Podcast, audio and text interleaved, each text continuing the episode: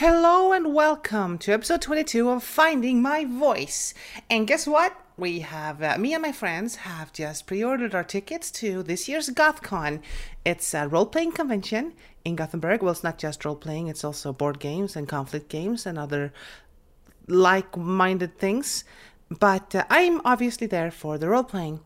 And uh, okay, today I'm going to talk about, first of all, um, a little bit about pronouns. One of the stories is from a previous GothCon, uh, but it's something I think a lot of cis people needs to hear. Well-meaning ones. There are th- well-meaning cis people. There are certain things that you might not quite understand. Um, and I understand it's hard, but you know I'm gonna I'm gonna get to that. Talk about the pronoun thing, and then I'm going to fill in some details from what I talked about last week with Karl I really love going through the campaign of Vestmark the way we did. And when I decided that we should do that, so we have like the whole thing eventually, well, well as far as we've gotten, we're still playing it. But um, I want to go back this time and just talk through a bit more detail because I think I want the detail in there. So I'm going to fill in. I just realized we talked like brushstrokes what happened. And you might not have got all the character nuances. Well, you can't get all of them, but I, I feel like we you wouldn't have known a lot about Eskid or Eli specifically uh, if um, if you just listened to this podcast. And I want to talk more about them. Well, Eli, not that much about Eli because one of Eli's things is that she's mysterious. So you will get to learn about her eventually, but there's going to be small doses with her by design. That's who she is. She's cool like that. but Eskid has been a little bit more forward. Um, from earlier. So I'm going to fill in some details where you get to learn a little bit more about the characters and the details. And and at the end, I am going to answer a listener question posed to Alvhild. But okay, pronoun things. Well, um, if you're here, I assume you are down with uh, with the allyship and stuff like that. Um, but like you might not fully understand what it's like when you're coming out. It's great that you want to know what people's pronouns are so that you can use them. That's wonderful. Uh, of course, you have the other side that refuses to use other people's uh, pronouns and force other pronouns on them, and that's obviously not cool. That's just terrible behavior. Whether or not you do it for your principles or you can't be bothered, you know, it doesn't really matter. The fact that you're with us and you want to use the correct pronouns is great. But there's this thing where people kind of demand other people to tell their pronouns and normalize the idea that everyone should always uh, tell their pronouns. It's a great thought to normalize it, but when you insist upon it, you are actually going to end up hurting some trans people who are just about getting ready to come out. When you're deep in the closet and nowhere near coming out, then of course you're excused for misgendering someone because you just don't know, and you don't know because they haven't told you. I was the same. If people called me the wrong pronouns because I hadn't told them who I was, that's fair enough. And it's not just me reasoning of what's fair, it's also it didn't hurt as much. It was it was my alter my, my cover story after all. I was undercover. Um, but once I'm out, getting misgendered by someone who knows who I am, that hurts. It hurts a lot.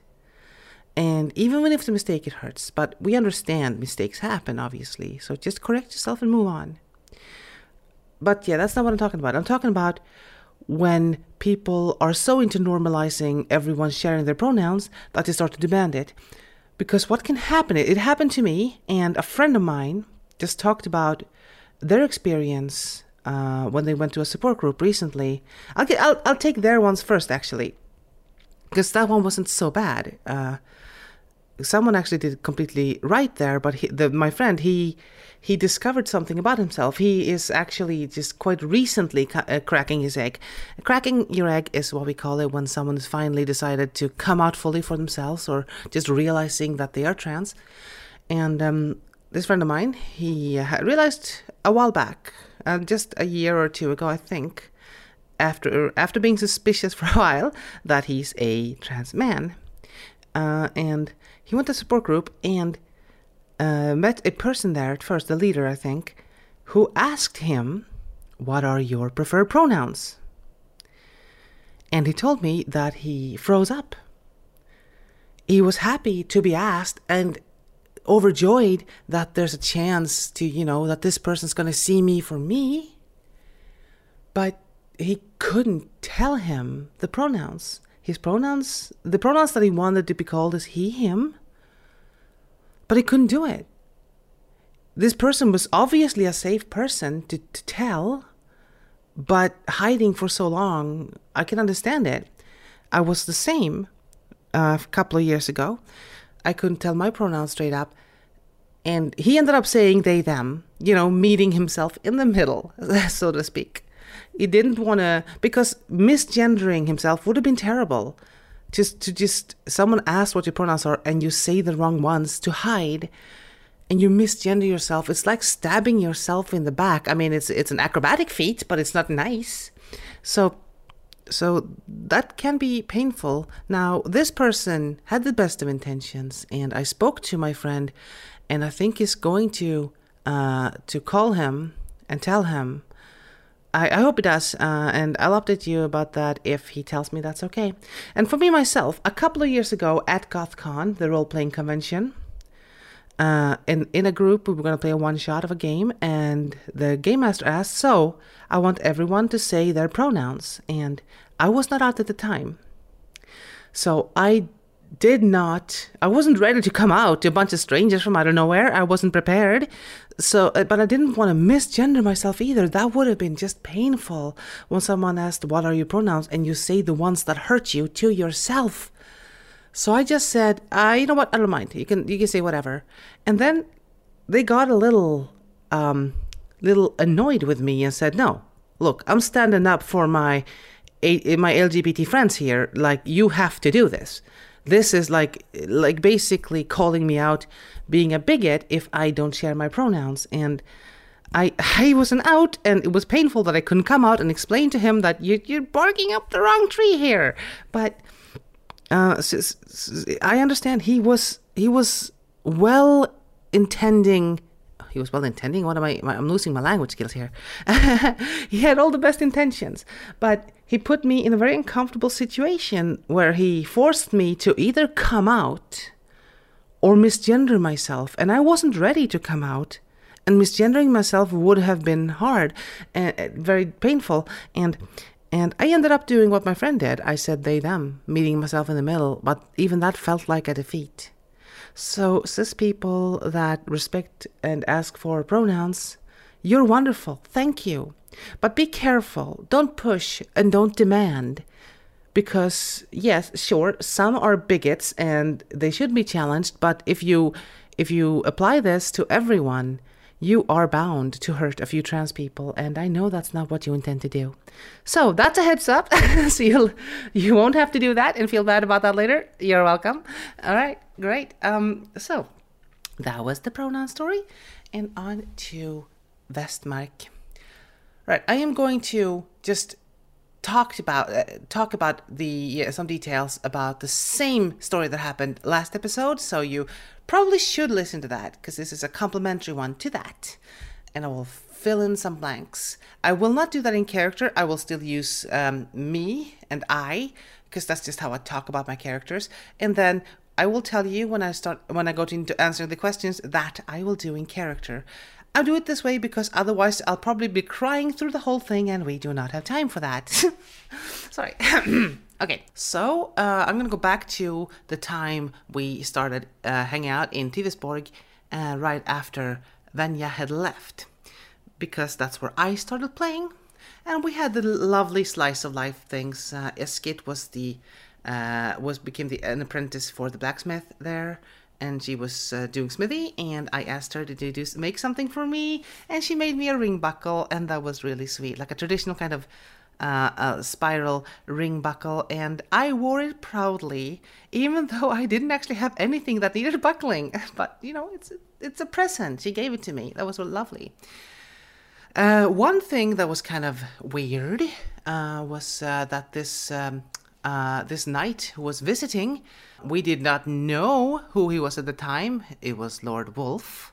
Uh, but his squire started um, hitting on Eskid And that was fun, you know. Hey, a boy's interested in you, nah, nah, nah, nah, you know that kind of thing. Me and Eli spied on them, uh, and I have to say, I did a better job at Eli. Maybe because I'm smaller, or maybe because I'm more stealthy. I don't know, but uh, we had fun. Uh, but I was also asked to come out in the forest and look for traces and things like that because um, a hunter had gone missing recently, and we did find a body, and he had been shot by an arrow. Eli checked the arrowhead, and it was made out of flint, matching the one we found in our home village that was used by the Fae. So, yeah, the arrowhead was sus. And there was uh, one night we all shared a room uh, behind Sir Guillaume's room because we were uh, uh, we were his servants uh, while he was a guest there, uh, and we all shared a bed because you know that's what you do. It's cold. and at one point, Girth, that was the name of of Sir Wolf's squire that was hitting on Eskid he woke us up. Well, no, he was in our room as we were sleeping and uh, made a noise accidentally. We don't think it was intentional because we all woke up and he just said he was in there to say goodnight to Eskid. Uh, so that was really weird. I can just imagine the three of us, the three girls, like in bed, just waking up at the same time, staring at this boy, going like, "What?" so that was super sus as well. Um, the following day is when Vanya got back, and that, that's when I came out to her, and that was you know that lovely scene I described in episode two. Oh, it's so lovely. Just I love thinking about it. Uh, and um, this is also the day Eskid had her vision about something in Sir Guillaume's room, and she had a vision of an ancient sword being made and more suspicious things were happening. Uh, that night, uh, I think I was actually following uh, Girth because we were suspicious of him, and I heard him speak to Wolf uh, in the darkness, in the shadows, saying that he wanted to stop doing it, uh, that he felt guilty since he's engaged to Beatrice. Turns out that Girth uh, was only hitting on Eskid as an assignment to get close to us because we were close to Sir Guillaume and he was spying on Sir Guillaume. So, yeah, this is also where Venya tells us that horrible story about uh, about Sir Wolf that Karl spoke about last episode. Now we were getting worried. Uh, I I think I tried to like braid Venya's hair to make her look a little different so Wolf wouldn't spot her, but of course he'd spot her anyway. I was just being uh, you know, it's just being paranoid and weird. but yes, we ended up warning Guillaume that Sir Wolf was spying on him or wanted to spy on him, and because Eskid can't tell a lie, uh, he did find out about her vision. That made him want her to come with him on his quest. As we spoke, as Karl said in the last episode, he's carrying the sword of the late king. And you need this sword to crown a new king. And her having the vision about the sword made him convinced that God had chosen her for something to do with this sword, and he wanted to bring her with him.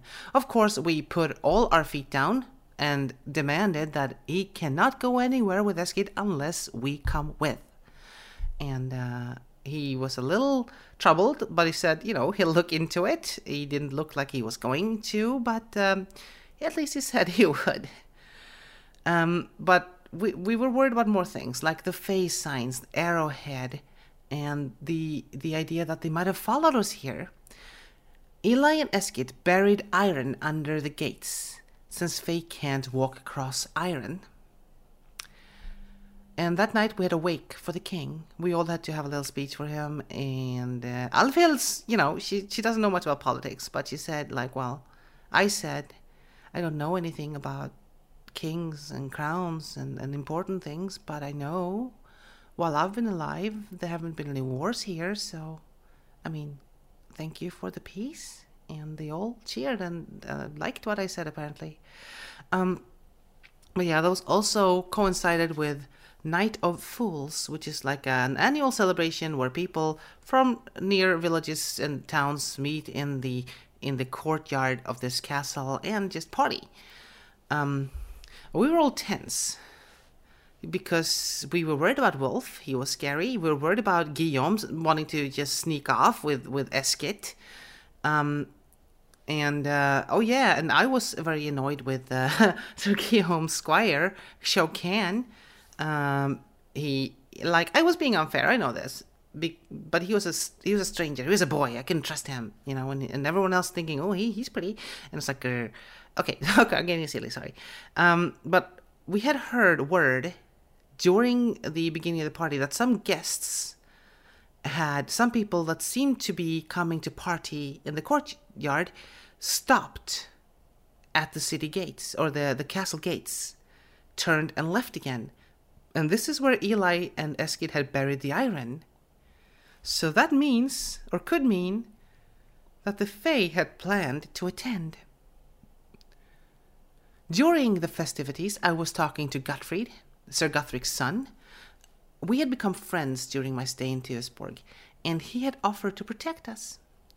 The others had seemingly taken a liking to Shokan, uh, you know, Sir, Sir Guillaume Squire, like I said, and he was an outsider. And now that I was out to Eli, Eskid, and Venya, but not out to him, if they're going to hang around him, I still had to hide, which annoyed me greatly. And uh, and they were all just swooning over him. Now, how much they were actually swooning is up for debate. you know, some of that, or maybe all of it, might just have been Alvhild's bitterness playing tricks on my mind, but I was convinced like they think he's a pretty boy and they're just gonna forget about our sisterhood and leave me behind, but you know. Um, but but Guthrie was different. He was a few years younger than me. He was just a sweet little boy who wanted to be my friend. So that was just really sweet until the attack started. Because the attack, as you know, started with a single arrow that was suddenly pointing at me from his throat. I was frozen for a few seconds as he slumped down. Then I screamed and my friends came running. Now more arrows had started running down. Running, not raining down. Sorry. This is live, isn't it? No. Venya, Eli, and Eskid started carrying Guthrie towards the castle to get help for him. I was following, crying and screaming. Venya wanted me to be distracted from that, so she asked me to go find his father and tell him what happened. She looked pleadingly at Shokan to go with me, and he nodded, and thus we ran looking for Sir Guthric. I found him, and in a panic, he almost attacked me before realizing who I was. I told him what had happened, and distraught as he was, he had a castle to defend. He thanked me for telling him and told me to get to safety. Shokan took us to a corner relatively safe from the archers on the outside. But as the screams were getting more and more intense, I needed to be with my friends. And to Shokan's dismay, I ran out from our corner. He followed me with a shield, doing his best to protect me from the arrows, and the GM made it clear that arrows did hit his shield, and if he had not been there, I would likely have been hit. I commissioned a drawing of this. I've used it before, and I'm, I'm going to use um, use that for this episode. Uh, this is a picture of of Shokan protecting me as I'm running. So Guthfried was being treated on a table in the kitchen. Now we were all there, as well as Sir Guillaume. The physicians were doing their best, but hope was getting more and more grim, and eventually they gave up. Guthfried was gone. Sir Guillaume said it was time to go. We needed to join him on his quest earlier than expected, and, you know, because of the chaos, there was no discussion to be had. We had to go with him. One of the Fae, known to us as Shianavid, who seemed to be at odds with the rest, helped us find a tunnel out of the castle ground. She had even cleared a bandit camp on the outside to ensure our escape. This is where we saw the statue, a man frozen like ice in the middle of the camp. It was absolutely horrifying, but Eli was fascinated. She is one of us, and I love her, but she can be really scary sometimes. There's one more part to this story but it will be covered in the question I'll answer that was posed by Tuxen to me personally in DMs, not on the comment section, but uh, I'll answer it anyway. Thank you for the question, Tuxen. But uh, the question was to Alvhild, how did it feel to, for the first time, take a man's life. So, yeah, Tuxen, thank you for the question, you monster. okay, so yeah, it's gonna be heavy. All right, uh, here we go. We had been running all night. It felt like it should be morning soon when the bandit found us and charged for us. I tried to stop them by shooting arrows at their legs. Sir Guillaume and Shokan protected us. They brought some of the bandits down with their swords. Shokan was pushed off the edge of a ravine and fell. We heard a splash. He must have hit water. And then Sir Guillaume was hit by an arrow and fell to the ground. The remaining two men were getting closer to us, and I fired an arrow in panic towards one of them, forgetting to aim for the knee, and it found his heart. I didn't mean to kill him. He fell down, and I dropped the bow, and I couldn't pick it up again. The other man threw himself at Venya, grappled her, and held her down. He rose a dagger above his head, ready to strike. I still couldn't pick the bow up, so I threw myself at his arm and clung to it to make him stop, but he just threw me off with ease. Just as he was about to bring the dagger down, Eskid cleft his head with a sword, and it was over. I just stood there, frozen. Eli checked on Venya and then went to stop Sir Guillaume's bleeding. Eskid knelt down in front of me and looked into my eyes and asked me how I felt.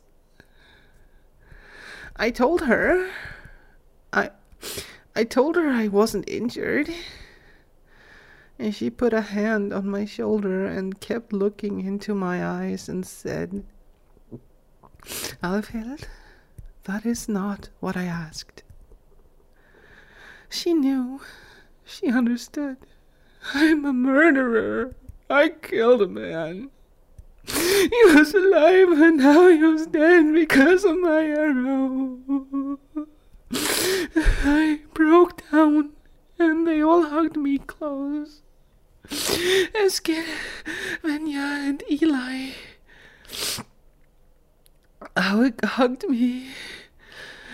Guillaume was lying injured, and Shokan was who knows where by now, washed away by the river, but they were holding me. How can I possibly deserve them? And Eskid, I didn't realize at the time, but I now know that she felt just as horrible as I did.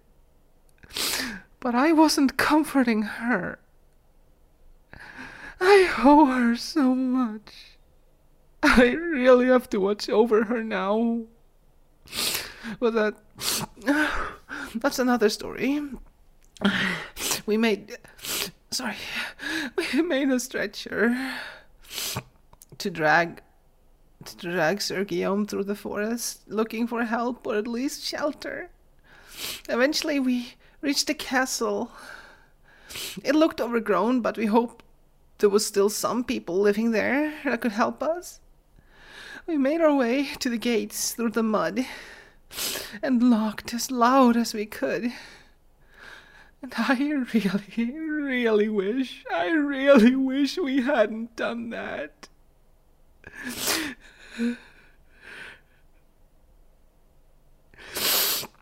Okay.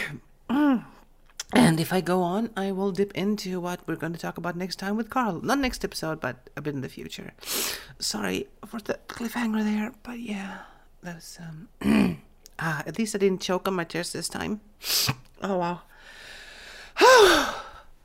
okay, guys, so that was episode twenty-two. I think. I hope so. Otherwise, I'm screwy in the head.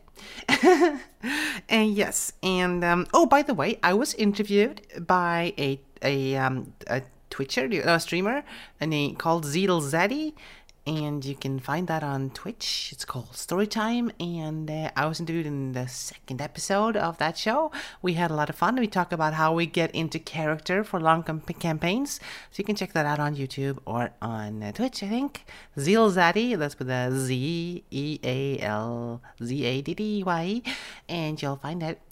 And uh, yeah, that's it for this episode. I hope you enjoyed it, and if you have any questions for Alvhild or any other of my characters, or want to talk about other things entirely, just drop me a line. I love answering your questions. All right, thank you for listening. Have a great day. I love you.